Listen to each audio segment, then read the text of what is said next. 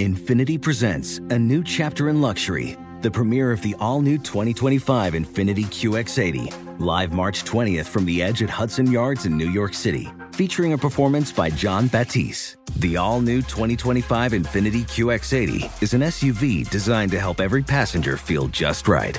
Be the first to see it March 20th at 7 p.m. Eastern, only on iHeartRadio's YouTube channel. Save the date at new-QX80.com. Don't miss it. 2025 QX80 coming this summer. With AT&T in-car Wi-Fi, elevate your adventure by transforming your vehicle into a reliable Wi-Fi hotspot. Connect up to 10 devices up to 50 feet away from your vehicle, making it ideal for camping and road trips. Don't miss out on the fun. Embark on your next adventure today. Visit att.com slash in-car Wi-Fi to check if you're eligible for a free trial.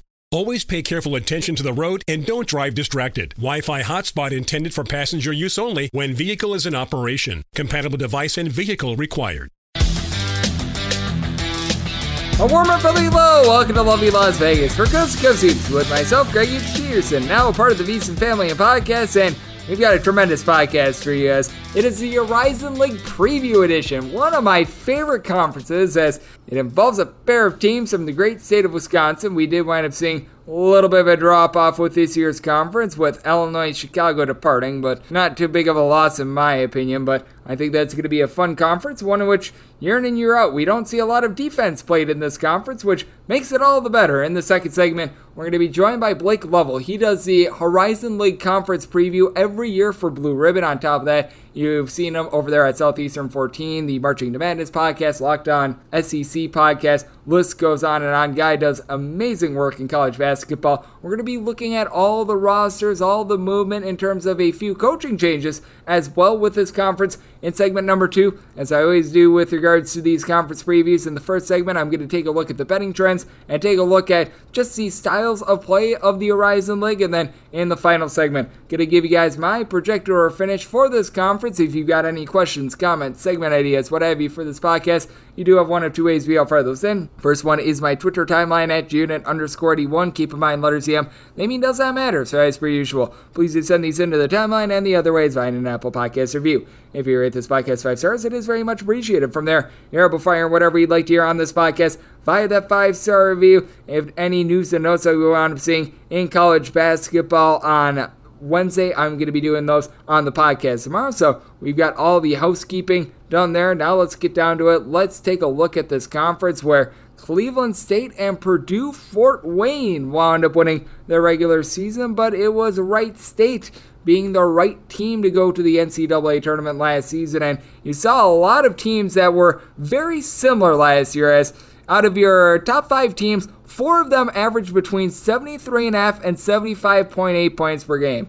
This is not a conference that is ever going to be known for its defense because you got a lot of teams that they like to chuck it up from three point range, and the teams that they were unable to, they want to dipping towards the bottom as 9 through 12 in UW Milwaukee, Robert Morris, UW Green Bay, and IUPUI. These were your bottom four teams in terms of points per game scored. Now, I will say defense was a little bit better last season as you wound up having out of the 12 teams that were within the conference, only three give up more than 71 points per game. But one of those teams, that's on the fold in Illinois, Chicago. We wish them the best of luck as they wind up having conference realignment. I think that's going to be going relatively rough for all those folks over there with the Flames. But that said, Robert Morris, it was a little bit of a train wreck for this team. But you did notice that after Rasheem Dunn, who wound up transferring in from St. John's, wound up actually leaving the program. Things wound up going a little bit more online with this team. Now, one thing about the Horizon League as well is that you're never necessarily going to have great rebounding in terms of these teams. Both of the Wisconsin schools, UW Green Bay, UW Milwaukee, both of these teams are outside the top 225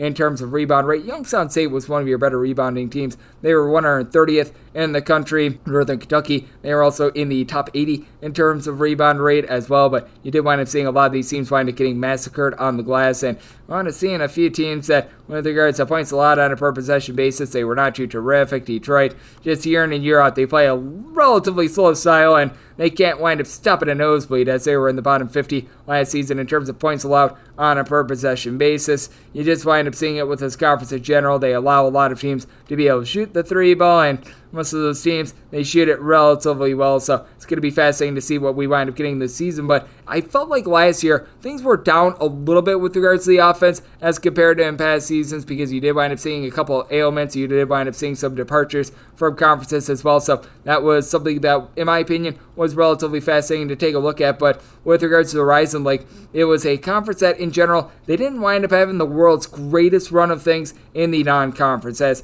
the team that wound up representing the conference in the NCAA tournament in Wright State. They were actually really, really bad to begin the season. They won 20 out of their last 27 games after starting out 2 2 and 7 straight up and 1 and 6 against the spread out of conference. As a matter of fact, you only wound up having three teams that had a winning record out of conference. Oakland, who wound up going 7 and 3 against the spread out of conference. And you notice this with a lot of teams out there in the Horizon League. The teams that started hot they wound up ending the year cold. The teams that began the year cold, they got hot at the end of the year. So we did wind up seeing that happen quite a bit as well. Cleveland State won 4 and 2 against the spread in non conference games, and then UW Green Bay 4 3 and 1 against the spread out of conference. But the teams that wound up getting hot in conference, they were some surprises. IPFW, Fort Wayne, 16 and 7 against the spread in conference. Northern Kentucky, 15 and 8 against the spread in conference. Detroit, 12 and 7 against the spread. A lot of these teams were some of your lesser defensive teams, but teams that were able to put the ball in the basket. It was a relatively tight knit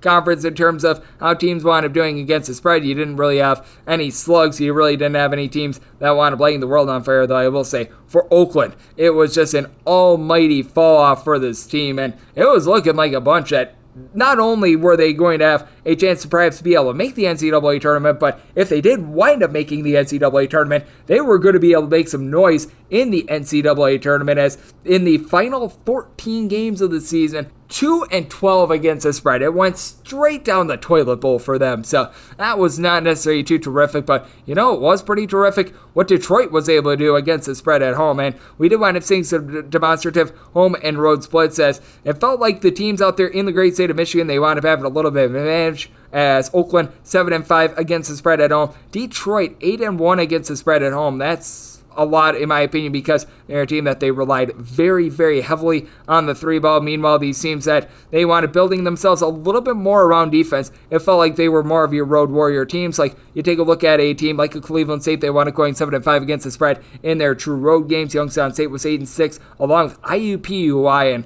that's a team that we're going to be hitting upon with Blake. 50 1.3 points per game. Second lowest mark of any D1 team in the last 12 years. Just absolutely remarkable what we wound up seeing there. But getting back to the crux of this, IPFW 9 and 4 against the spread on the road. They were able to go on a very Herculean run towards back half of the season. Then, when it comes to what we wound up seeing from a totals perspective out there in the Horizon League, typically you are going to find some relatively high totals because this is a conference that notoriously has a lot of teams that they bomb it from three point range. But UEPUE, IUPUI, they want to just completely pile driving these totals down as they wound up playing 19 unders to 8 overs. That's because they wound up having one of the most historically awful seasons on offense that you are ever going to find, and it wound up resulting in them mimicking a restaurant as they were down to five guys that wound up playing in the final game of the season. And here's the teams that wound up playing more unders than our good friends IUPUI, aka UEPUI, last season,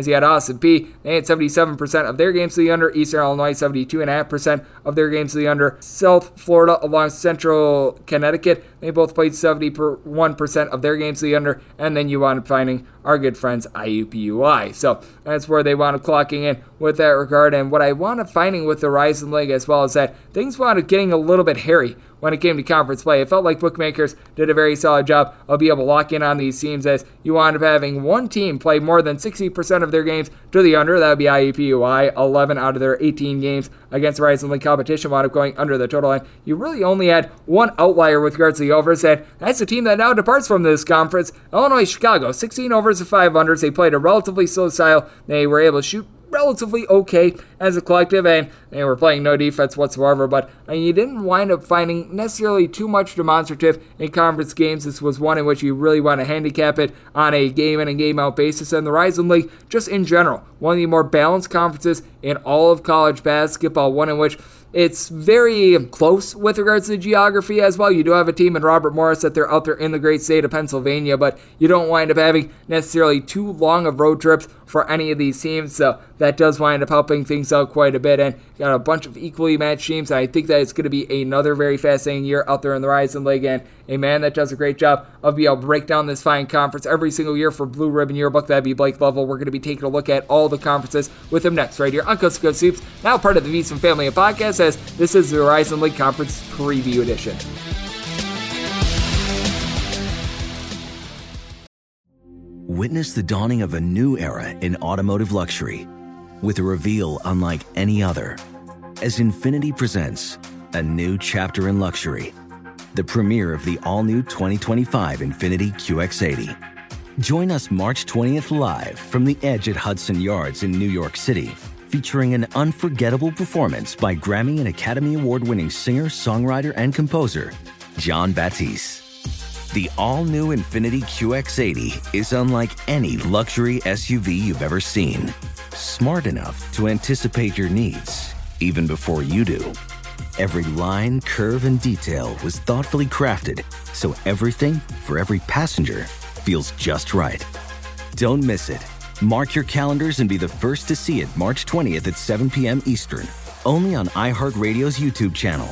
Save the date at new-QX80.com. 2025 QX80 coming this summer.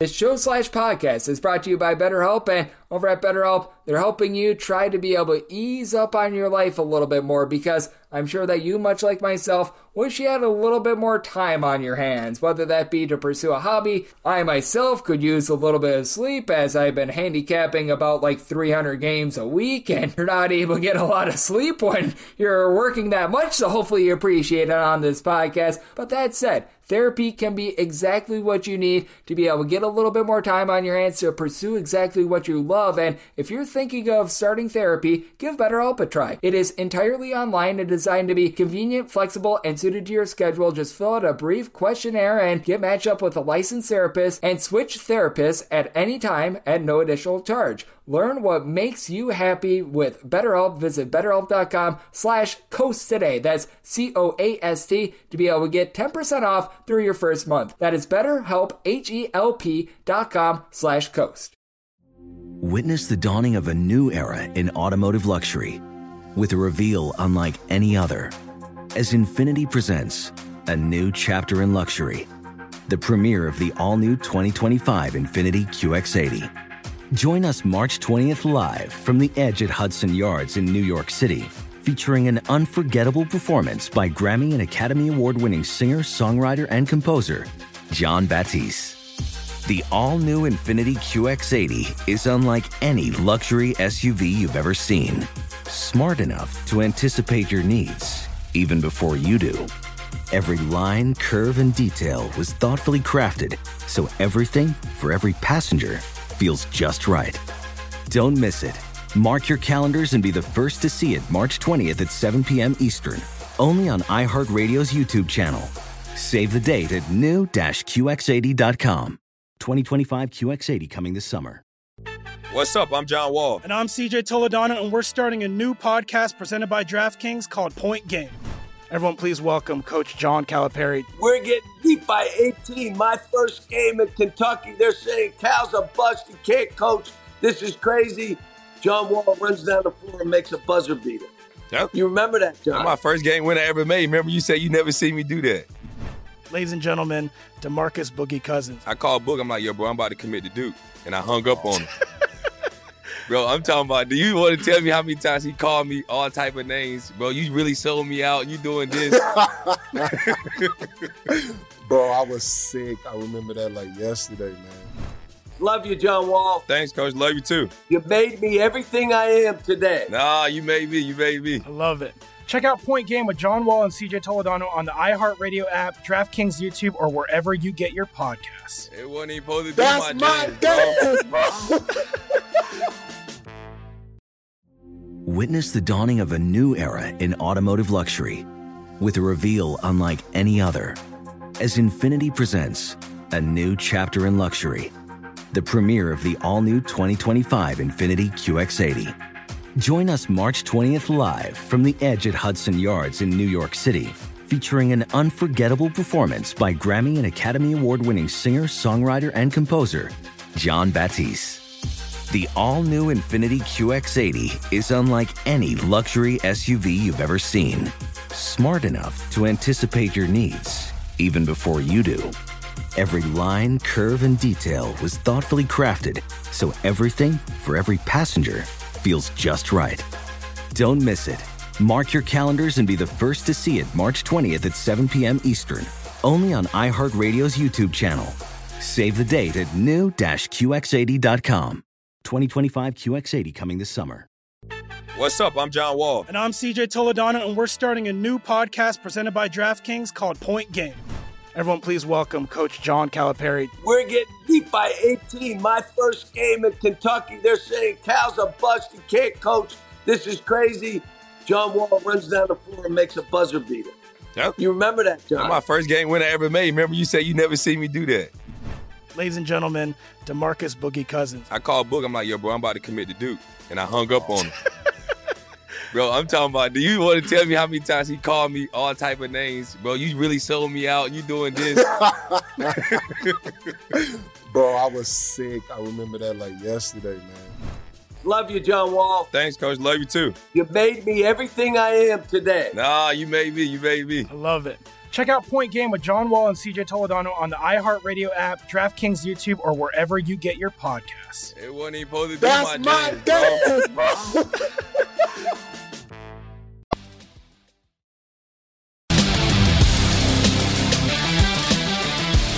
And we're back here in lovely Las Vegas for Coast to Coast with myself, Greg Hoops and now part of the VSiN family of podcasts. And this is a part of the Horizon League Conference preview as well as Blake Lovell does an absolutely amazing job over there at Blue Ribbon Yearbook, being able to take a look at just so much of what we wind up getting in college basketball, one of the best resources in being able to get set for the upcoming college basketball season. And this is a man that year in and year out for Blue Ribbon Yearbook. He does a great job taking a look at the Horizon League. If you're looking outside the Horizon League, he also does a great job covering the SEC for 14 Southeastern. On top of that, you've seen him on such sites as the Clutch Point Sports app, Marching the Madness podcast, the Locked On SEC podcast. List goes on and on, and to be able to Blake and to be able to follow Blake on Twitter, as at the Blake Lovell all together. Last name is spelled L O V E L L. And Blake, always a pleasure, my friend. We've done it a few times. Look forward to it every time. Thank you so much for joining me. Yeah, always enjoy Greg. This year, everyone will be lucky enough to know that we won't be spending 15 minutes gushing over Dennis Gates since he's no longer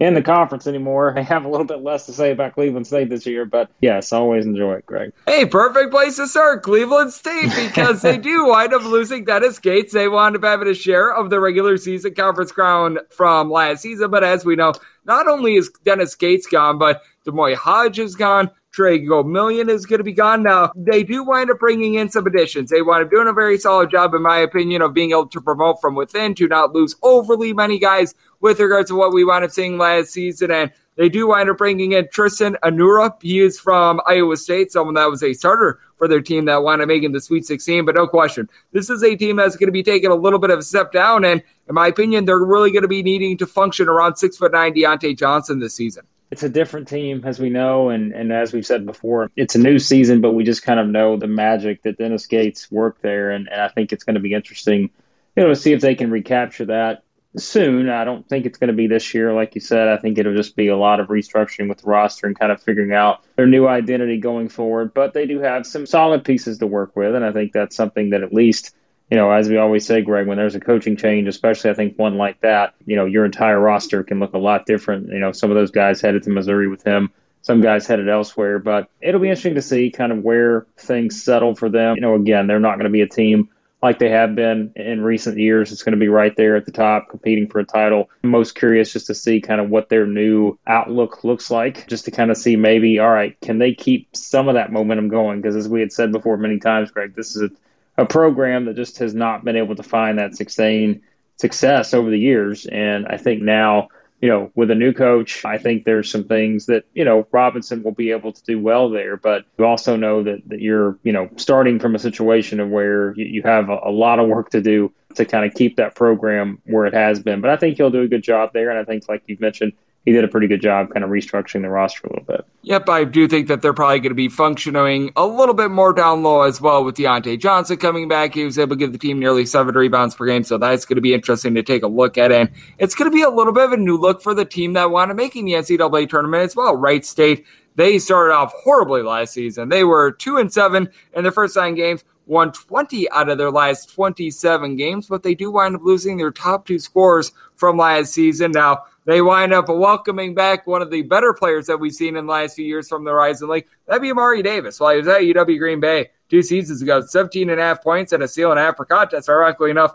You've got Dennis Gates going to Missouri, and Amari Davis is out leaving Missouri. So you've got a lot of a combination there. Trey Calvin is going to be back in the fold for a Wright State team that they didn't shoot it well from three, but he did. And Wright State was a completely different team at the end of the season compared to the beginning of the season. And I think that's going to be intriguing to see what you wind up getting out of Mari Davis because I don't think that the team is going to be as solid down low as they were last season, but the backcourt, I think, has a lot of room to grow with Davis going into the fold. Yeah, I mean, it feels like a more natural fit for Davis, like you said, someone who came from Green Bay. And, you know, I mean, we always talk about when guys transfer up. And, and look, I thought he played solid basketball at Missouri, but by no means was he terrible. I mean, he was someone that would average about nine points a game in the SEC. And it just feels like this is a better situation now to kind of step back into this role. I think he'll be one of the, the better players in the league just because he does have experience there before, you know, a former All Horizon League selection. So I'm very curious to see how Scott Nagy uses him because there is familiarity there. And we know how well he's done as a coach in terms of getting some of his best stuff out of his guards. And I think he's someone you mentioned Calvin's back too, and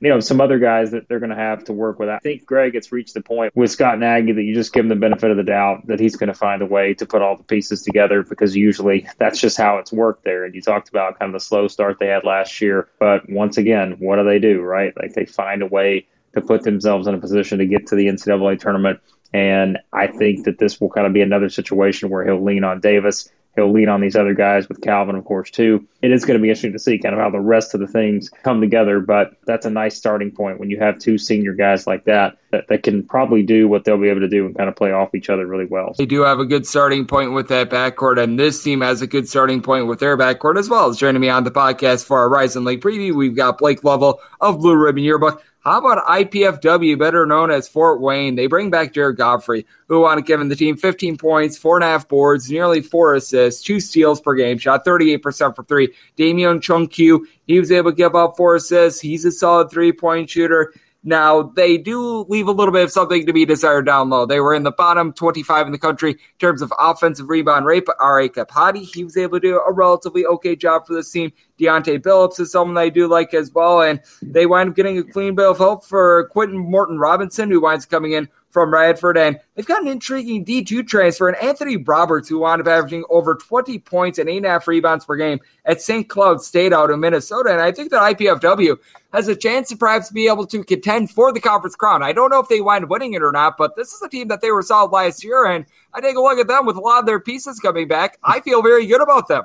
Yeah, a few teams had more momentum at the end of last season. We know that. You talk about the big winning streak they went on in conference play with guys coming back that, that played a pretty key role in that finish. So that's going to be something that they will be able to, I think, pick up on and use that a bit. And Jon Coffman, you know, good coach. And, and we know, too, Greg, that was kind of the thing we looked at with this team last year they're not going to be shy about shooting the three. Um, shot it pretty well last year when you just looked at the numbers. And I think that's something too, when you just kind of look at their offensive firepower and what they're capable of. But I thought their defense really came along last year too. So I think that's something where they kind of became, you know, a team that could do a lot of things well. And of course, that's pretty important when you can do that. So I'm with you. I'm very intrigued by kind of what they're going to be able to, to put on the floor this year, knowing that they have some older guys coming back that have been in the program. They understand what it takes. Like I said, really just based off of that finish they had last season. But I think this is a team that will be right there near the top, having a chance to compete for a title because of who they have leading the way and just knowing that this is once again, even last year they were an older team, but we know kind of now guys coming back as you know graduate students and just kind of being in a position. This this should be one of the more experienced teams in the Horizon League for sure. So I, I'm very intrigued by the possibilities with this Fort Wayne team. I am intrigued by this team as well because while they don't wind up bringing back a lot of players, they wind up bringing in a lot of players. How about Youngstown State? They do wind up losing two out of their top three scorers from last season, but Dwayne Cohill, wound up averaging 15 points, two and a half assists per game, shot over 40% from three. He's back. Eric Covington, after being limited to three games last season after he logged 12 and a half points per game two seasons ago, he's back. But then you're bringing in Brandon Rush, a double digit score from Fairleigh Dickinson. You want to bring in Malek Green, who prior to him getting injured at Canisius, he was putting up some unworldly numbers. Adrian Nelson from within the conference at the Northern Kentucky Norse. He's someone that's able to give you seven plus rebounds on any given night. Bryce McBride, a double digit score. Why is it coming in from Eastern Michigan? And I take a look at this roster, and I don't know if the pieces will gel together, but in terms of sheer talent and sheer talent alone, this is at minimum a top three team, in my opinion. Yeah, I mean, Jerrod Calhoun, I feel like we've talked about this team before, and they've just felt like they've always been right there with a chance to kind of make that huge, huge jump. Now, of course, you know, you look at what they've done. They've won double digit conference games. I think two of the past three seasons had a pretty good year last year when you looked at kind of how things unfolded there. You know, another team that I thought finished the season pretty strong for the most part. But now this is another one of those teams. And I feel like we've said this about Youngstown State several times the past, you know, several years is it feels like they're set up in a position with all these new guys to really, you know, kind of map that breakthrough and be right there at the top with a chance to win the league. And, and we've said that about them before. But I think this is a group that when you, you talk about the new guys they're bringing in, what is it, five guys, I think in particular that you really look at these guys and you see a lot of, you know, paths of these guys being really successful. You talked about Rush coming in and and those guys, I mean, it is a team that I think on paper is very intriguing. And one of the things we talked about before, Greg, and I know it's something that they understand that it may be the one thing that still, if they could just continue to make strides on the defensive end, I think statistically there are still some things there. They just have struggled at times and with consistency on that side of the floor, and that's kind of led to the results of being a little bit up and down and maybe not being, you know, a 24 win team versus a you know, a 19 win team or something last year. So I think that's something I look at having a lot of new faces. You know, how does everything come together on the defensive end of the floor? Because I think offensively they're going to be a pretty good team, but it's just to me always goes back to the defense with them. And that's not just looking at the statistics. It's watching them play and just kind of seeing a couple of those things. And we always talk about it. Jerrod Calhoun's a, a Bob Huggins disciple, and he's someone that wants his team to really get after it on the defensive end. So I'm curious to see how they continue to develop on that side, but the pieces are there, and they're another team that you put right there squarely, I think, in that conversation of if everything goes right, they'll be one right there near the top. I think that we can put this team into that bucket as well as joining me on the podcast. We do have Blake Lovell, does a great job over there at Blue Ribbon Yearbook and does their preview every single year for the Horizon League, and that would be Oakland. They wind up bringing in perhaps the biggest name via the transfer portal as Rocket Watts, who we all remember from Michigan State. He was an all freshman performer in the Big Ten and then ended up having to fall off from there and really just did not perform at all at Mississippi State last season. He winds coming into the fold, but we always ask the question about Youngstown State with regards to defense. Boy, is that a question with regards to Oakland because sometimes they play defense that would make Casper the friendly ghost blush. So that is a little bit of an issue. They bring in Keaton Hervey, someone who at Missouri State was able to average right around seven and a half points, four and a half boards, shot 43.5% from three two seasons ago. That's relatively rock solid. But I just feel like Rocket Watts is probably going to be able to put up numbers, but he's not necessarily a great three point shooter in a Horizon League that you really need to be able to shoot the three. And we saw with Oakland as well last year. They looked like the best team in the conference for much of the season, went straight down the toilet bowl because they didn't have a lot of depth. And they don't have a lot of depth again this year, so I'm a little bit bearish on them personally. I mean, I think that Rocket Watts, once again, puts up big numbers. You do wind up also bringing back one of the top players in terms of assists per game from a few seasons ago as well. So that is going to be absolutely massive for them and Jalen Moore. But I take a look at Oakland, and I think that they might wind up putting up a lot of hollow numbers this year. You know, the one thing I looked at, Greg, when, when I kind of started studying them was just this is still going to be a fairly young team. And I think that's something, too, that we look at and we kind of compare them. You know, we just talked about some of these other teams that have so many of these upperclassmen coming back, specifically seniors coming back. There are a couple of older guys. I mean, you know, you talk about Harvey and those, or Harvey and those kind of guys coming in.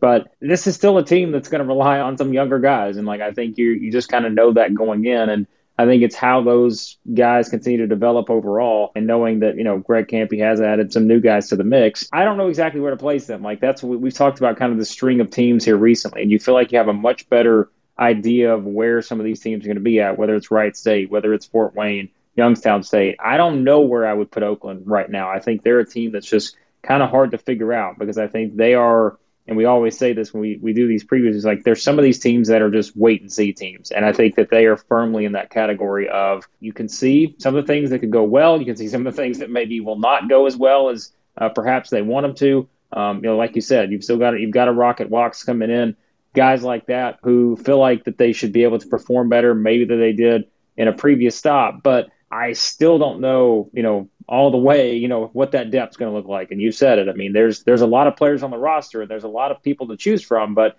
it's just what does the rotation look like? I don't exactly know yet with them. Not to say that they can't be one of the better teams in the league, but I think putting them in that wait and see group because I just right now I still don't have a great grasp on maybe where they're going to be at, not just in November, but you know, what's this team look like in mid-January, early February? And I'm intrigued to see what this team looks like in February as well. And that would be Robert Morris as they bring back a lot of pieces from last year. And after Rasheem Dunn left the program, it wasn't like they wanted getting a lot of straight up wins, but they were sort of the thorn in the side of everyone last year. It felt like they wound up losing a lot of close games. They were on the cusp. Andy Toole, I think, is actually a relatively solid coach for this team. They do wind up bringing back Enoch Cheeks, who I really liked, right around nine and a half points, five and a half boards, solid three point shooter. Winthrop transfer Josh Corbin and someone that a few years ago he was able to shoot over 40% from three point range. Trey James is a former top five recruit from the state of Kentucky from a few seasons ago that comes in from Iona. And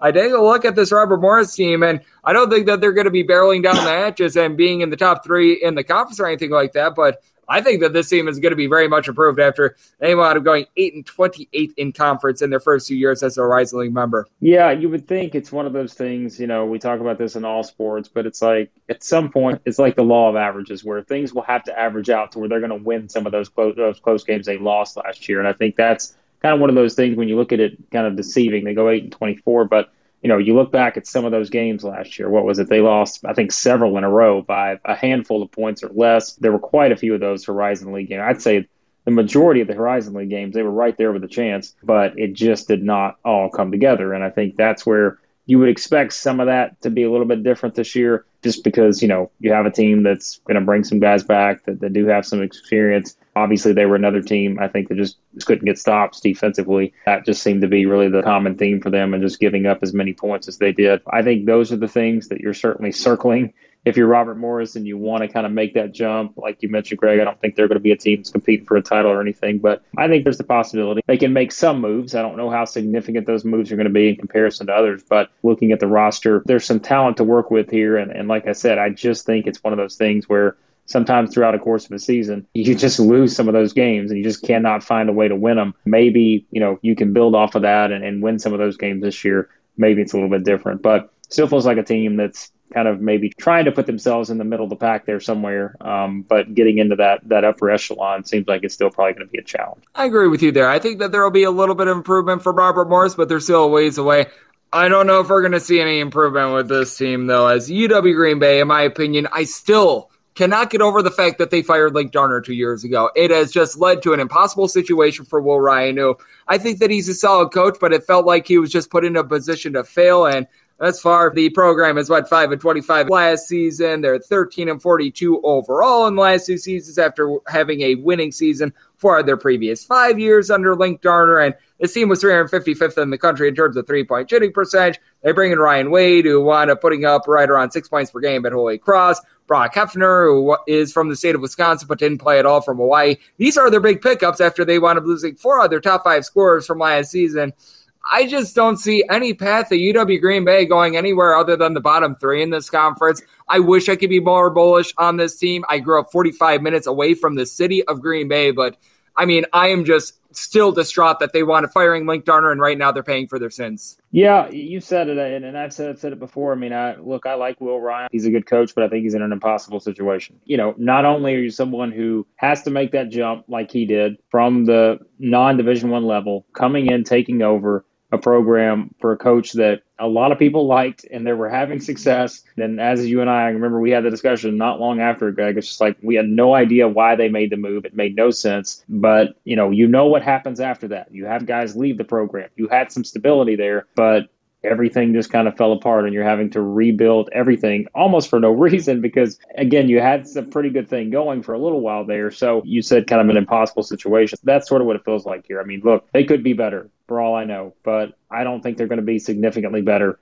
to the point to where maybe even they're hitting double digit wins. I mean, look, they won five last year, as we know. I said eight the year before. I think if you win 10, you're feeling pretty good about things. Like you said, you're basically starting from scratch for a program that really felt like it didn't need to start from scratch. You know, it was one of those that we kind of expected year in and year out, even if they weren't winning the Horizon League or something, they were going to be competitive and they were going to be right there in that middle part, pushing those teams to the top. It's just not that way right now. I think the roster, there's a lot that you just don't know with it, especially compared to the other teams in the conference. And for that reason, I'm with you. I think this is probably a safely a bottom tier team. Yep, I am in agreement with you there. And there's another team out there in Wisconsin that can their coach. This one a little bit more justified is joining me on the podcast. We do have Blake Lovell does a great job over there at Blue Ribbon Yearbook. That'd be UW Milwaukee because everything went down the toilet bowl for this team last season.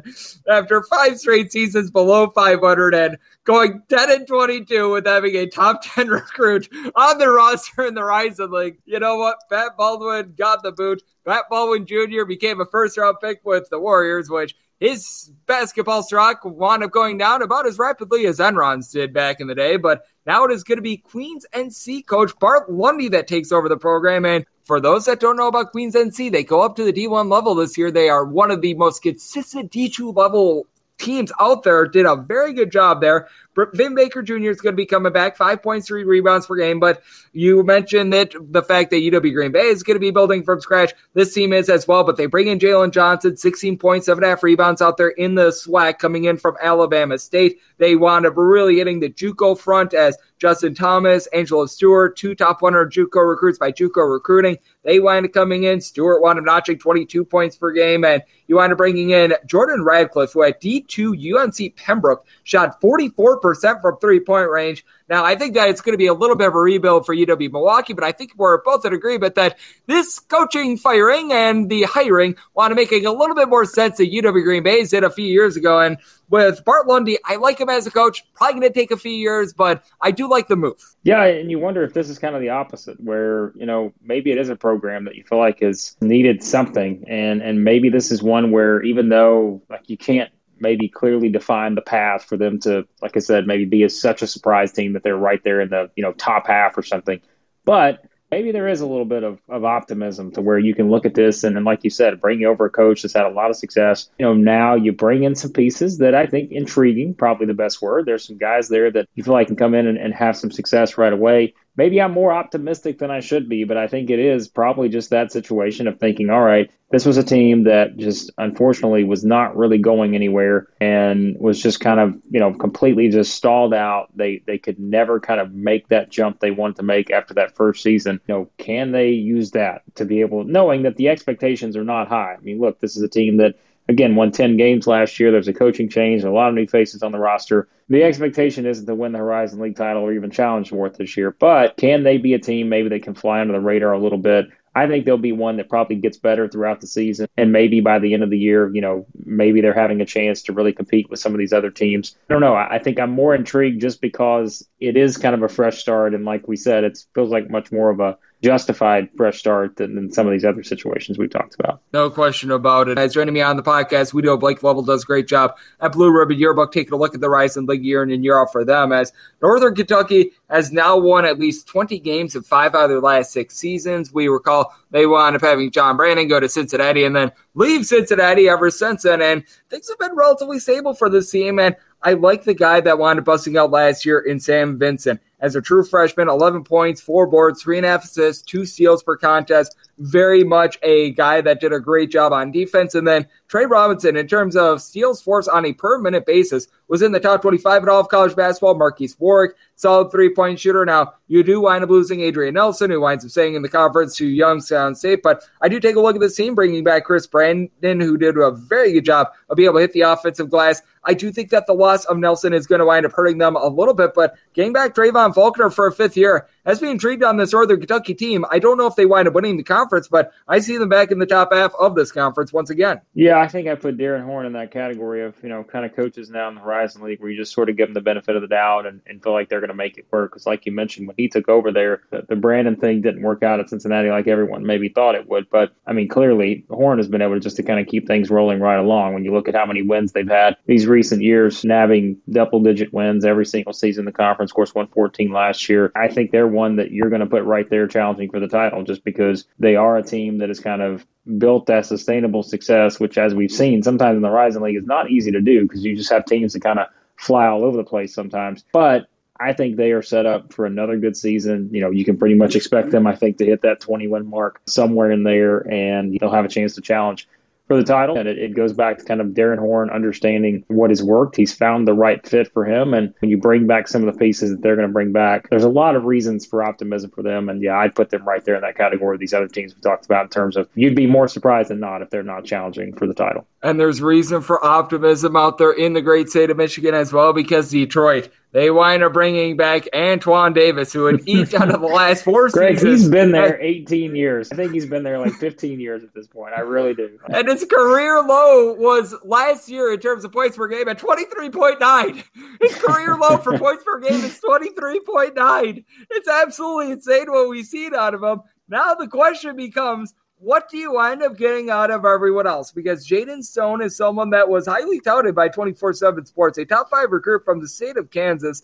Didn't wind up playing a lot for Grand Canyon. He is going to be coming in. You do wind up losing a lot of the ancillary pieces from last season, like Madut Akec and company. So that is going to be hurting them a little bit. But I do think that a clean bill of health for Jordan Phillips, who he wound up averaging seven and a half points per game, shot right around 38% from three a few years ago at UT Arlington. That's going to be big. Once again, Question becomes, what are you going to be able to get around Antoine Davis? Because this guy's a walking bucket, one of the best pure scorers in all of college basketball. But the reason why Detroit hasn't been able to take that step forward is that they play absolutely no defense whatsoever, and there's been nobody to help out Antoine Davis. It would be interesting, I think, if you and I went back and played our exact conversation on Detroit from the past two seasons. I guarantee you it would be the exact same. And look, there's, there's yep. no reason to kind of veer off course from that because it is the same thing. It's like we've said the same stuff over and over with them. It's all right. Antoine Davis is back. He's going to put up 40 at some point in the season, maybe more. He'll average at least 25. Then it's like, all right, what about everything else? And that's kind of been the same discussion. They will beat some teams just because they have him on the roster. And they'll probably beat some teams maybe don't think they're going to beat just because he is out there on the floor. But because their defense is what it is, because there's still been a lot of inconsistency elsewhere, it's kind of led them to kind of stay what I think, Greg, is just kind of stuck in that same place where everybody is always, I think, optimistic going into the season. And I will be too with them to say that we see that. Like they can get there. It's just, has it all come together yet? Maybe the way you thought it would. Look, they've won back to back years. They've had improvement where they've, what, I think won 10 conference games back to back seasons now. So they're making strides in that area but it's can they take that next step, kind of doing the same things they've been doing? That's still my question with Detroit. It hasn't changed all that much. You know, you've got the best player in the conference out there from a scoring standpoint. There's no doubt about it.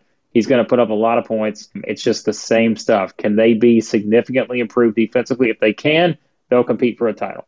Can they have some of these other guys step up? Knowing you got some new faces coming in, can you have them kind of play off Antoine Davis very well? If they can, I think they'll have a chance to compete, you know, near the top. But if some of these other things stay the same, which I think not necessarily have stayed the same, but it's just they're not able to kind of get over the, that hump, especially defensively at times when you get in some of those close games. Maybe I don't know. Again, I think we just we're probably saying the same thing we've said the past couple seasons, and I don't know that there's been anything this off season to make me change my mind significantly to think that this is maybe one of those where, all right, now they make that huge jump. All of a sudden they win 20 something games this year, win the Horizon League, and look out. I don't know if I would go that far, but they're still interesting because, you know, they have someone like Davis and he's going to make it entertaining. I can't wait until our 2037 Horizon League Conference preview. And Antoine Davis has found yeah. a way to be able to get like his 15th extra year of eligibility. We're still talking about him at Detroit coming off another year in which he played no defense whatsoever, would finish in the middle of the Horizon League. So hopefully we wind up getting that at some point. But typically on a lot of podcasts, they say that they save the best for last. I wish I could say that about IUPUI. 51.3 points per game were the second fewest of any D1 college basketball team in the last 12 years. And in the last 12 years, we have seen the shot clock go from 35 to 30 and the three point line wind up adjusting a little bit. So there's that. They were the lone team since 2000 to wind up playing absolutely no subs whatsoever in a basketball game since Jacksonville State versus Charleston Southern when they wound up facing off against Oakland in the Horizon League Conference Tournament. And this speaks to how bad Oakland was. They were actually not pulling away from IUPUI in that game. And I will say for IUPUI, for a team that had five guys at the end of the year trying to mimic a restaurant at that point, they actually were relatively competitive. They bring back Zach Gunn, who wound up missing all of last season. He transfers in from Ball State. They wind up losing much of last season, but I feel like this is actually a relatively well coached team. As strange as that is to say, they were just a victims of some very bad luck. Dylan Hamilton, he winds coming in after he spent a year at Western Michigan, tore it up at the D2 level for IUPUI. It's going to be another very long year, but I did wind up seeing a lot of fight from what was one of the most unprecedented and unfortunate situations that we've ever seen in college basketball last year. Yeah, it was rough. Like you said, it's a team that wins three games. What was it? I think one only. I think they beat Robert Morris. That was the only Division One win. But you mentioned it. It's crazy. To, I know it's crazy to say that about a three-win team, but you could see some things. Like there were some things that you saw them do as well as they could. Now it wasn't again going to compare to some of these other teams, but you could see some things that, that were at least clicking at times. And I think that's all you can ask for again, based on the situation and knowing that you know Matt Crenshaw was going to have his hands full no matter what. And I think when you look at the roster, they don't have a shortage of players on the roster. I'm not saying that in the meaning way, but like it is one of those teams where when you are struggling the way they've had and knowing that you're basically just putting anything out there you can and trying to figure out what works. They have, you know, options. So they can at least try to figure out some of these rotations maybe coming into the season. Maybe some of these new guys can come in and be some of those pieces that fit well into that. Look, there's still going to be a team that's going to be near, near the bottom, as we said, if not the bottom.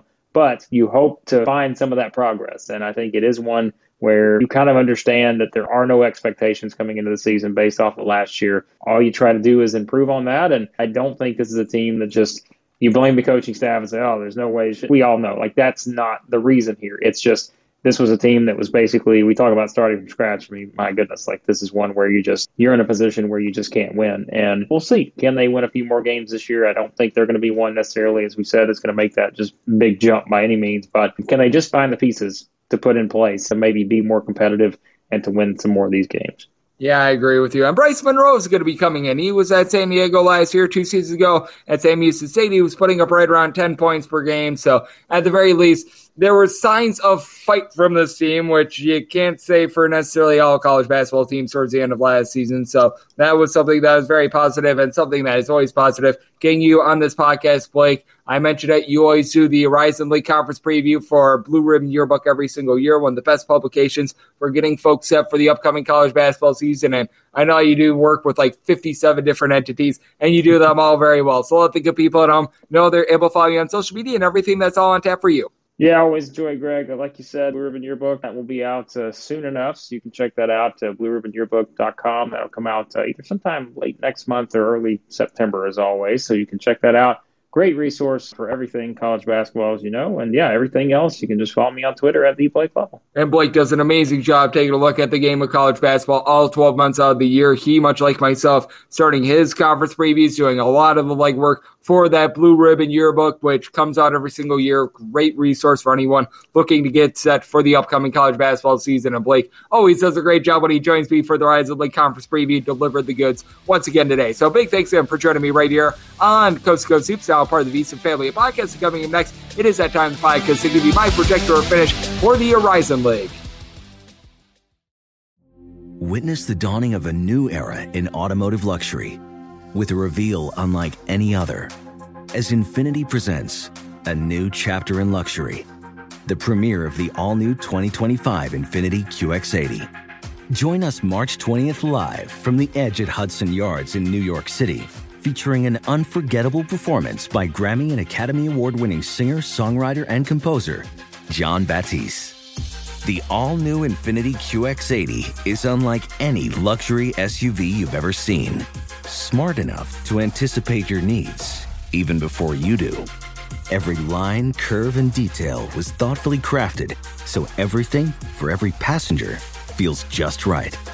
Don't miss it. Mark your calendars and be the first to see it March 20th at 7 p.m. Eastern, only on iHeartRadio's YouTube channel. Save the date at new-QX80.com. 2025 QX80 coming this summer. What's up? I'm John Wall. And I'm CJ Toledano, and we're starting a new podcast presented by DraftKings called Point Game. Everyone, please welcome Coach John Calipari. We're getting beat by 18. My first game in Kentucky. They're saying Cal's a bust. He can't coach. This is crazy. John Wall runs down the floor and makes a buzzer beater. Yep. You remember that, John? That's my first game win I ever made. Remember you said you never seen me do that. Ladies and gentlemen, Demarcus Boogie Cousins. I called Book. I'm like, yo, bro, I'm about to commit to Duke. And I hung up on him. bro, I'm talking about, do you want to tell me how many times he called me all type of names? Bro, you really sold me out. You doing this. Bro, I was sick. I remember that like yesterday, man. Love you, John Wall. Thanks, coach. Love you too. You made me everything I am today. Nah, you made me. You made me. I love it. Check out Point Game with John Wall and CJ Toledano on the iHeartRadio app, DraftKings YouTube, or wherever you get your podcasts. It wasn't even supposed to be That's my, my jam, bro. Witness the dawning of a new era in automotive luxury with a reveal unlike any other as Infiniti presents a new chapter in luxury, the premiere of the all new 2025 Infiniti QX80. Join us March 20th live from the edge at Hudson Yards in New York City, featuring an unforgettable performance by Grammy and Academy Award winning singer, songwriter, and composer, John Batiste. The all new Infiniti QX80 is unlike any luxury SUV you've ever seen. Smart enough to anticipate your needs, even before you do. Every line, curve, and detail was thoughtfully crafted so everything for every passenger feels just right. Don't miss it. Mark your calendars and be the first to see it March 20th at 7 p.m. Eastern, only on iHeartRadio's YouTube channel. Save the date at new-QX80.com. 2025 QX80 coming this summer. What's up? I'm John Wall. And I'm CJ Toledano, and we're starting a new podcast presented by DraftKings called Point Game.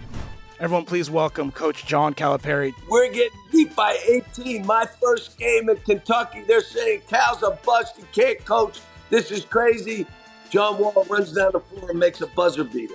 Yep. You remember that, That's John? my first game win I ever made. Remember you said you never seen me do that. Ladies and gentlemen, Demarcus Boogie Cousins. I called Book. I'm like, yo, bro, I'm about to commit to Duke. And I hung up on him. bro, I'm talking about, do you want to tell me how many times he called me all type of names? Bro, you really sold me out. You doing this. Bro, I was sick. I remember that like yesterday, man.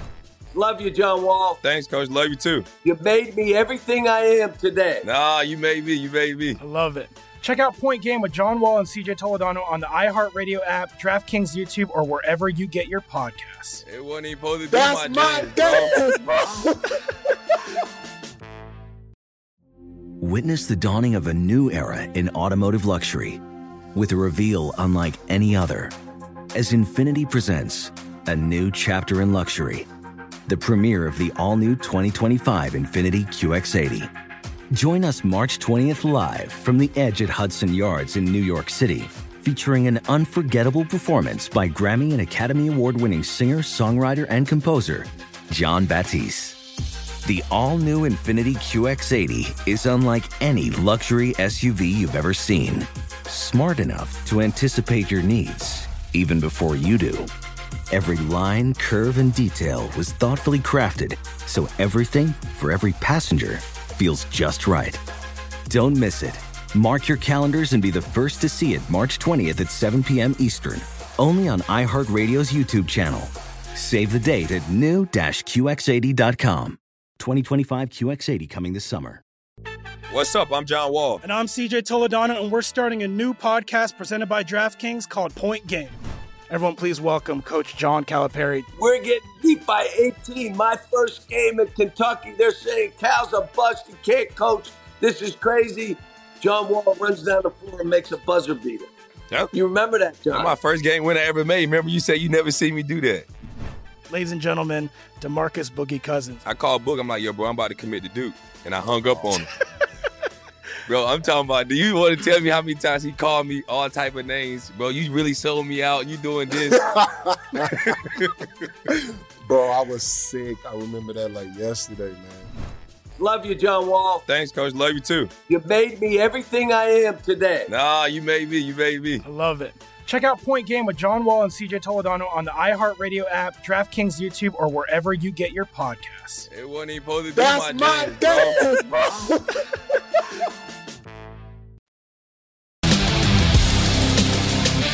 And we're back here in lovely Las Vegas for Coast to Coast Hoops with myself, Greg Hoops Spears, and now a part of the VSiN Family and Podcast as it is a Horizon League Conference Preview Edition, and a big thanks to Blake Lovell for joining me in the last segment, being able to take a look at all these conferences, what we're going to be seeing in the Horizon League in general. He is just a wealth of knowledge when it comes to being able to take a look at college basketball. He, much like myself, starting up with a lot of these conference previews, and he joins me every single year for the Horizon League preview. Always delivers great information. Did so once again today. So a big thanks to him for joining me right here on Coast to Coast Hoops. And now it is that time of the podcast to give you my projector or finish for the Horizon League once again. Since I did not wind up hitting upon the news and notes of college basketball today with doing a conference preview, anything that I missed from Wednesday that is going to be taken care of on the podcast tomorrow. So have no fear there. Now let's get down to it. And we now have 11 teams out there in the Horizon League, and coming in at dead last, that'd be UW Green Bay.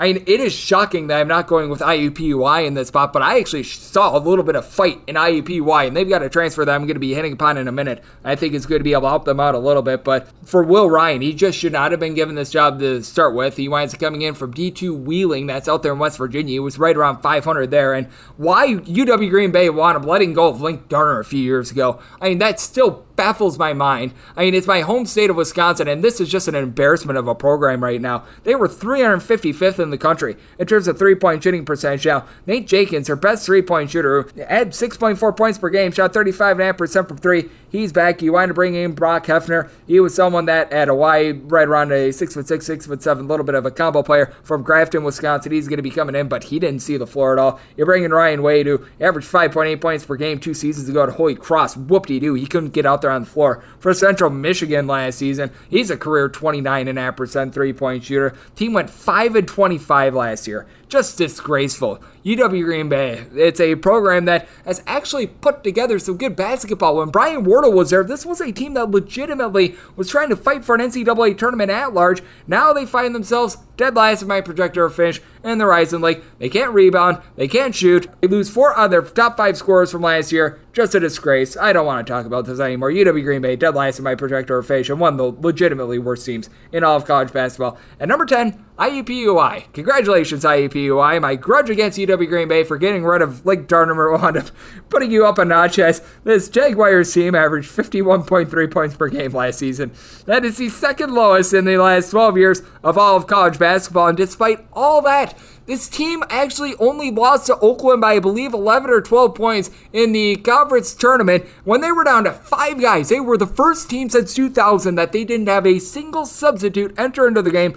Matt Crenshaw is actually not a terrible coach. I mean, it was just a case of which Murphy's Law hit this team last season. Everything that could go wrong did go wrong. Over half their roster wound up getting banged up. Now you wind up having a healthy Zach Gunn who winds up coming in from Ball State. He's not going to light it up. Right around four and a half points per game at six foot six. He's able to bury a couple threes, but Jonah Carrasco, he winds up returning after he wound up having four and a half points, right around four boards per game, wound up showing some signs of brightness. A little bit of a six foot nine big man that should be able to help out this team. And then you do wind up bringing in someone that I think is going to be able to help out this backcourt quite a bit as he wound up beginning his career while he was at Sam Houston State, being able to put up right around 10 or 11 points per game last season. Last year with the Toreros, didn't do a ton. That'd be Bryce Monroe. He was able to put up right around six and a half points, a little bit over two assists per game last season. A relatively solid three point shooter shot right around 34.5% from three last season. He's going to be given the keys to the offense, and I think that he's going to be able to do a good job of maneuvering. I mean, it's not a lot to speak of. It's going to be another rough year for IUPUI, but at the very least, you could sense that the program is going in the right direction. With UW Green Bay, I wouldn't be surprised if, because everyone's so cheap over there, if they wind up going to the D2 level, maybe even the D3 level in a few years and joining our good friends UW Oshkosh Company, because, I mean, that is just such a poorly run sports organization in general. But that said, IUPUI going to be in for a little bit of a tough year, but you also wind up bringing in Chris Osen, six foot nine gentleman that wound up seeing a couple starts at Arizona State. That should be able to help this team out a little bit. IUPUI in for a rough year, not as rough as our good friends at UW Green Bay. So I've got them number 10 in my projector finish. At number 9, I'm going to be going to UW Milwaukee. So going to be a rough year for Wisconsin schools that aren't in a power conference this season. But with UW Milwaukee, I do like the hiring that they want to making with Bart Lundy. Did a very good job of being able to coach up Queens NCU. A lot of people forget Queens NC two seasons ago, the 2020 2021 season, they were in a multi team event with Belmont, George Mason, and also Howard. They knock off Howard by double digits. They took George Mason down to the wire. They were playing very competitively with Belmont. They won 30 games last season at the D2 level. Very up tempo team that would consistently average over 80 points per game. So you've got some exciting basketball being played. They do wind up bringing in Keon Edwards, a former top 100 freshman by 24 7 Sports, who's a little bit of a 6 foot 8 point forward. Jalen Johnson. He comes in from the SWAC, averaged 16 points, 7.3 rebounds per game at Alabama State. Now, the Horizon League higher level than the SWAC, but I am excited about him. Justin Thomas, Angelo Stewart. They're a pair of top 100 rated JUCO guys according to JUCORecruiting.com. Stewart was able to put up 22 points per game, shot 40.5% from three point range. I think it's going to take a little bit of time for these guys to mesh, but it is clear that Bart Lundy wants to get back to playing exciting basketball, having this team bomb it from three point range, which they did during the 2020 2021 season. Last year, this team was just so handcuffed by building everything around Pat Baldwin Jr., and then when Pat Baldwin Baldwin Jr. wound up being injured and, quite frankly, was one of the biggest disappointments that we've seen in college basketball in a very long time. It just wound up going straight down the toilet bowl for them. They were terribly coached. Now they're going to be well coached. They're going to need a little bit of time to mesh, but I wouldn't be surprised if UW Milwaukee gets off to a little bit of a rough start to the season, and then at the end of the year, they're a very tough out for a lot of these teams. So I'm actually a little bit more bullish on UW Milwaukee. Still going to be a rough year. Got them number nine, my projector finish, but we see some signs of brightness for them. Number eight is going to be Robert Morris. Good old Bobby Morris wound up having a really rough year last year, but after they wound up having their point guard and Rasheem Dunn leave the program, things actually wound up getting better for this team. They wind up returning Michael Green, the transfer from Bryant, 10.5 points, right around 3.3 assists per contest. I like Kahliel Spear. He comes in from the bracket and Bucknell Bison, 14.5 points, 7.5 boards out of him. And this is a team that I think is going to be a little bit better down low. Enoch Cheeks is a little bit of a Swiss Army knife of a guy. 9 points, 5.5 boards, 2.5 assists, shot 36.5% from three point range. They do lose their top three point shooter in Cam Ferris, who wound up shooting right around 40% from three point range. But Matt Myers, he wound up starting in 23 games. He didn't take a lot of threes, which is why I say that Ferris was their top three point shooter. But he shot 44% from three point range when he did wind up getting minutes for this team. Someone who was able to put up six points, four and a half rebounds per game. So I do like the upside of him. And then when it comes to Robert Morris, they have add did a couple guys in terms of the transfer portal as well. I don't think that's going to be anything earth shattering, but Trey James, he's six foot nine. He was the number three rated freshman from the state of Kentucky for the year 2021. Went to Iona, just did not wind up being able to see a lot of minutes in general for the team. But Josh Corbin, someone who wound up shooting right around 40% from three for a Winthrop team that wound up making the NCAA tournament two seasons ago. That should be a little bit impactful for this Robert Morris team. Andy Toole, I think, is a relatively solid coach. It's been a rough last two years for Robert Morris, but I think that they're starting to acclimate to the level of competition that they play against. So I've got Robert Morris, number eight in my projector finish. At number seven, I'm going to be going with Cleveland State. With Cleveland State, it's just really rough losing a coach like Dennis Gates. And on top of that, with Dennis Gates, you wind up losing so many of the guys that want to make the team successful, like Tre Gomillion. You lose D'Moi Hodge as well. So this is a team that's going to be built around their returning big man, Deante Johnson, who was able to give you seven and a half points, six boards per game. And Deshaun Parker is a guy that's able to dole it out, three assists per game, began his career at James Madison, and I was at James Madison, showed that he could be a little bit more of a demonstrative scorer. They did wind up picking up a good junior college transfer, which under Dennis Gates, they did a good job with their Juco guys. D'Moi Hodge was actually one of them. And Jameer Price, he winds coming in from Mineral Area College, was able to put up 13 and a half points, a little bit over three and a half assists per game, shot 44% from three. Tristan Enaruna, he is going to be coming in from Iowa State as well. He was a starter for that team that wanted to make in the Sweet 16 last season, and Tay Williams was a junior college player that wanted playing at John A. Logan. He wound up putting up right around 12 and a half points per contest. I believe that he also wanted to begin his career at Tennessee Tech as well. A top 50 guy according to JUCORecruiting.com. So Cleveland State, I think that they still got a lot of the defensive grit from what they wind up losing. And Dennis Gates is going to be a little bit of a change with the coaching regime, and they did a good job of being able to find a relatively solid fit, being able to keep as many guys in there as humanly possible, not going way off the reservation with regards to the coaching hire. But that said, I do think that it is going to be a little bit rough in year number one for Daniyal Robinson, but I do think that things are going to be relatively solid. I think that he's going to be able to keep Cleveland State towards the middle after the conference. So I've got them number seven in my projector finish. And number six, I'm going to be going with Detroit. We were talking about with Blake Lovell. You know what you're going to be able to get out of Antoine Davis. He had a career low 23.9 points per game last season. A career low. But with that said, what are you going to be able to get out of anyone else whatsoever? Matt Johnson is going to be back. He was able to average 7.5 points, 4 board shot, 42% from three point range last season. And really, the question that you've got with the supporting cast, Jordan Phillips, 6'7 combo player, was looking to come in from UT Arlington last season, wound up missing all of last season due to an injury, but at 6'7, he's able to shoot it at right in the neighborhood about 38% from three point range, log 7.5 points per game. So he's got a little bit of upside in him, but that said, this is also a case in which they wind up losing a lot of their supporting pieces from last season. As for Detroit, they were really able to get some good production out of Madut Akec. He is going to be out of the fold. Noah Waterman, he was able to do a very solid job as well, being able to shoot some threes as a 6'10, little bit of a combo player. He is going to be out of the fold as well. So this is a Detroit team that they are in a little bit of transition right now. I still think that this is going to be a team that's going to be rather competitive because when you've got Antoine Davis, you've got yourself a shot and any given night. But that said,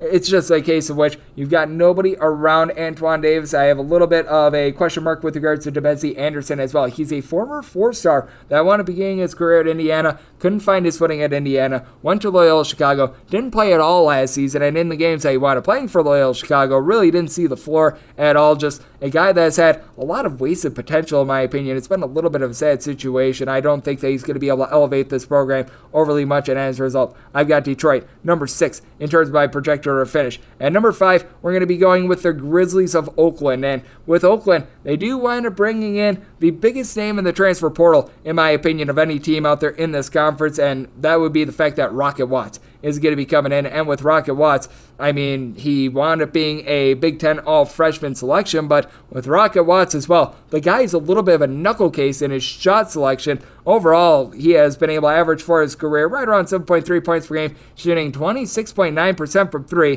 And he's not even too much of a facilitator. Did wind up having 2.7 assists per game when he was playing for Michigan State during the 2020 2021 season, but it was very apparent that he was not a fit at Mississippi State. And you also do wind up having back a guy that's going to take the pressure off of him in Jalen Moore. Now, with Moore, 15 and a half points, 4.3 assists. He has averaged 15 and a half points, 4.3 rebounds. His eight assists per game the last two seasons that leads all of college basketball. But with Jalen Moore as well, you know, it led the country last season. It's 4.5 turnovers per game. That is an issue. This is an Oakland team that year in and year out, they can't guard their own shadow. They do wind up bringing in Keaton Hervey as well. That should be able to give the team some shooting. Shot 43.5% from three point range. And that's going to be big because Oakland, out of 358 D1 teams in the bottom 25 in terms of three point shooting percentage last season. So that was a big, giant issue for this team. And for Oakland, they got decimated on the glass, allowing 11.8 offensive rebounds per game. So they are really going to need Trey Thompson to be able to step up 13.5 points, 5.5 boards, 1.4 steals, and a block per contest. So he was solid. But this was a Oakland team that they really went with pretty much a six half man rotation for much of the season. They're going to need to have a little bit more depth. And I think a big reason why they wound up having the fall off that they did towards the end of last season is that Greg Kampe did not wind up having a lot of guys that could spell some like a Jamal Cain for even like five or so minutes. I mean, if they could just get a little bit out of their bench, this was going to be a team that they could have made some noise in the NCAA tournament, but no, instead it was just the same five guys going out there, and it led to a big, giant disappointment of a back half of the season for Oakland. I do think that Rocket Watts is a solid player, but I also think that he's a little bit of a black hole in which you wind up giving them the ball and you're not going to see it back out there once again, and that could wind up actually hurting this Oakland team. So I've got them number five in terms of my projector finish. At number four, I'm going to be going Northern Kentucky. I like the way that the Norse have been able to build up this program. 20 plus wins in five out of their last six years, aside from the pandemic shrunken year of 2020, 2021, and Sam Vincent. He was one of the most underrated true freshmen in the country last season. 11 points, 4.3 rebounds, 3.5 assists, 2.1 steals per game. This team does a good job of being able to get the ball. Trey Robinson, top 25 in the country in terms of steals force on a permanent basis, and then got Trevon Faulkner, who's going to be coming back in the fold. He's going to look to get back to his 2020 2021 form. He had that year 16.5 points, 5.5 boards, 2.5 assists, 1.5 steals per game. Now, last year he shot 37.5% for three, year before, it's more around 27.5% for distance. And for Northern Kentucky, they were the best rebounding team in this conference. They do wind up losing Adrian Nelson to a team that I'm going to allude to in a few minutes in Youngstown State. But Northern Kentucky, just year in and year out, they have been a top four team in this conference. You've got a lot of good talent that is going to be returning for them. You don't wind up bringing in a lot of transfers, but Xavier Rhodes is the one guy that you do bring in. He was at the D2 level for Florida Southern last season, 14.5 points, 5 assists, 1.7 steals per game at the non D1 level. You've got a bunch of guys on this Northern Kentucky team. They're Swiss Army knives. Really, other than Chris Brandon,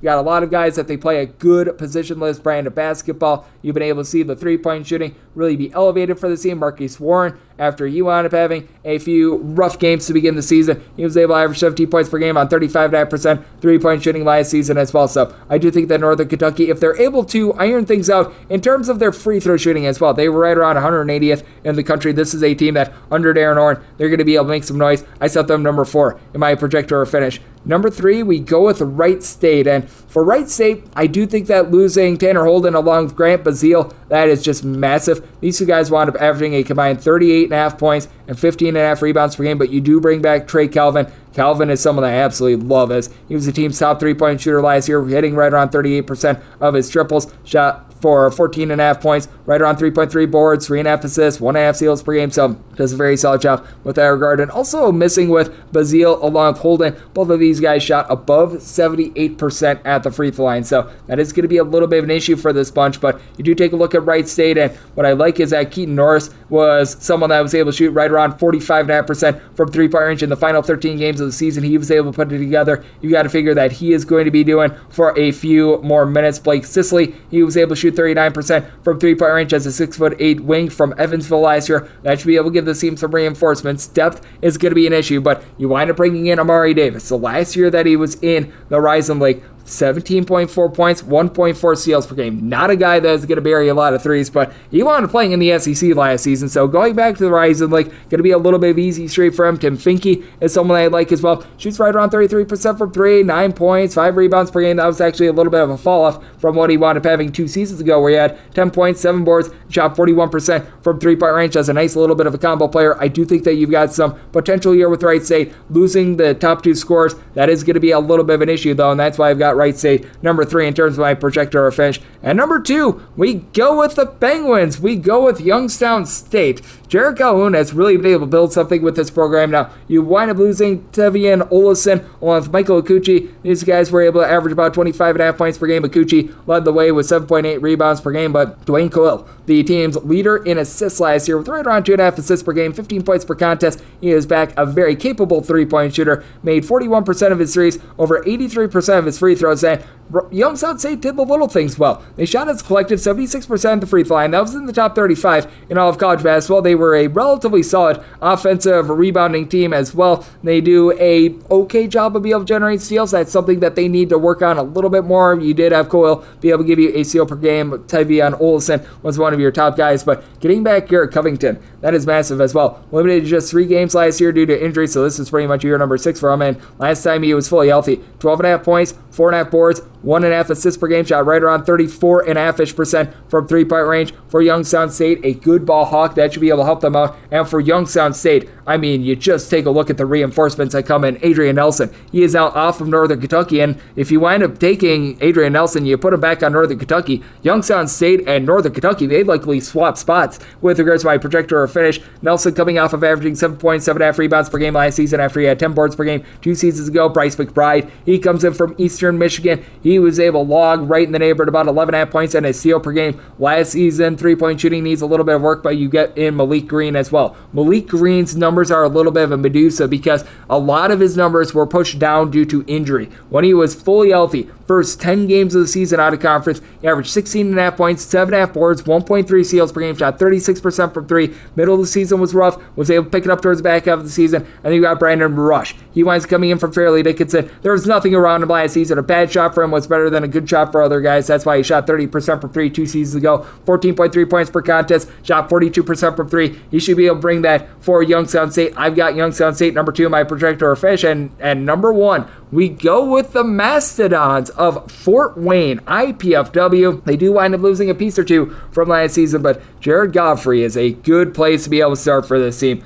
How about 15.2 points per game? He was able to give the team four and a half boards, four assists per game. Now, Rebounding, that is going to be something that is going to be a little bit of a sore spot for the team, as last season that was really their main bugaboo. But Bobby Planutis is someone that is very versatile. He stands right around six foot eight. I do think that he's going to be able to improve on the fact that he only wound up having right around three and a half boards per game last season. But last season, shot 96.7% at the free throw line, 38% from three point range. That's a little bit of a six foot eight Joker player, so I like what he's able to bring to the table. Damian Q was able to leave Mount St. Mary's to the NCAA tournament two seasons ago. He comes back after he wound up averaging right around 10 points, three and a half assists per game, and really played some of his best basketball down the stretch, shooting 41% from three in the final 18 games of the season. Ra Kpedi was able to do a solid job down low for the team as well. He was able to pull in a little bit over six rebounds per game, and then you've got Quinton Morton Robinson, who wound up redshirting last season after he averaged seven and a half points and a steal per game on 38% three point shooting at Radford. He comes in and one of the more underrated transfers in all of college basketball. D2 stud Anthony Roberts comes in from St. Cloud State. Not a guy that's going to really gun it from three point range, but averaged 21 points, 8.5 boards, 1.4 steals per game. That is going to be big for a team that they've got darn near everything aside from one or two pieces like Jalen Pipkins coming back from last season. I think that this is going to be a very formidable Fort Wayne team. They were able to earn a share of the regular season conference crown last season, one of the best three point shooting teams in all of college basketball last two seasons. I think that now that their defense has been able to kick it into high gear, and I think that their rebound is going to be a little bit better this season, they are going to be able to win the conference. I've got the Mastodons number one in my projector of finish, and that will wrap things up for the Horizon League Conference preview edition of Coast to Coast Hoops, now part of the VSiN family of podcasts. A big thanks to Blake Lovell for breaking down these teams with me in the second segment. If you do like for hearing from this fine podcast, Coast to Coast Hoops, you're able to subscribe wherever you your podcasts, Apple Podcasts, Google Play, Spotify, Stitcher, and TuneIn. If you've got a question, comment, segment idea, what have you for this podcast, you do have one of two ways to able fire those in. First one is my Twitter timeline at GUNet underscore D1. Keep in mind, letters CM, they mean does not matter. So as per usual, please do send these into the timeline. The other way is find an Apple Podcast review. If you rate this podcast five stars, very much appreciated. From there, you're able to find whatever you'd like to hear on this podcast via that five star review coming at you guys every single day on this podcast. When it comes to the offseason news and notes of college basketball and conference previews, and then in season picks and analysis on every single game every single day, which means I'll chat at you once again tomorrow. You so much for tuning in.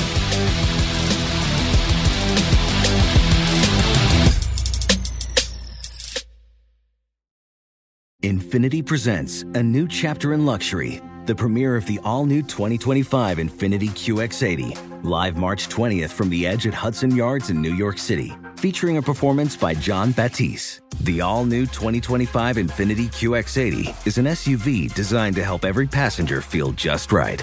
Be the first to see it March 20th at 7 p.m. Eastern, only on iHeartRadio's YouTube channel. Save the date at new-QX80.com. Don't miss it. 2025 QX80 coming this summer. You deserve to treat yourself, so turn your tax refund into a U fund and give yourself a Straight Talk Wireless Extended Silver Unlimited plan and get a new Samsung Galaxy A14 on them. You can get a great everyday value on wireless with Straight Talk's unlimited plan starting at $25 a line per month for four lines. You'll save so much you'll be enjoying that refund all year long. It's the refund that keeps on refunding. Find Straight Talk at straighttalk.com or at your local Walmart store. Taxes and fees not included. Offer valid through 41424 while supplies last. Online only. Must purchase a Straight Talk Extended Silver Unlimited plan to qualify. Limit of 5 phones per customer. Family plan discount with 4 lines all on the Silver Unlimited plan. Not combinable with auto pay discount.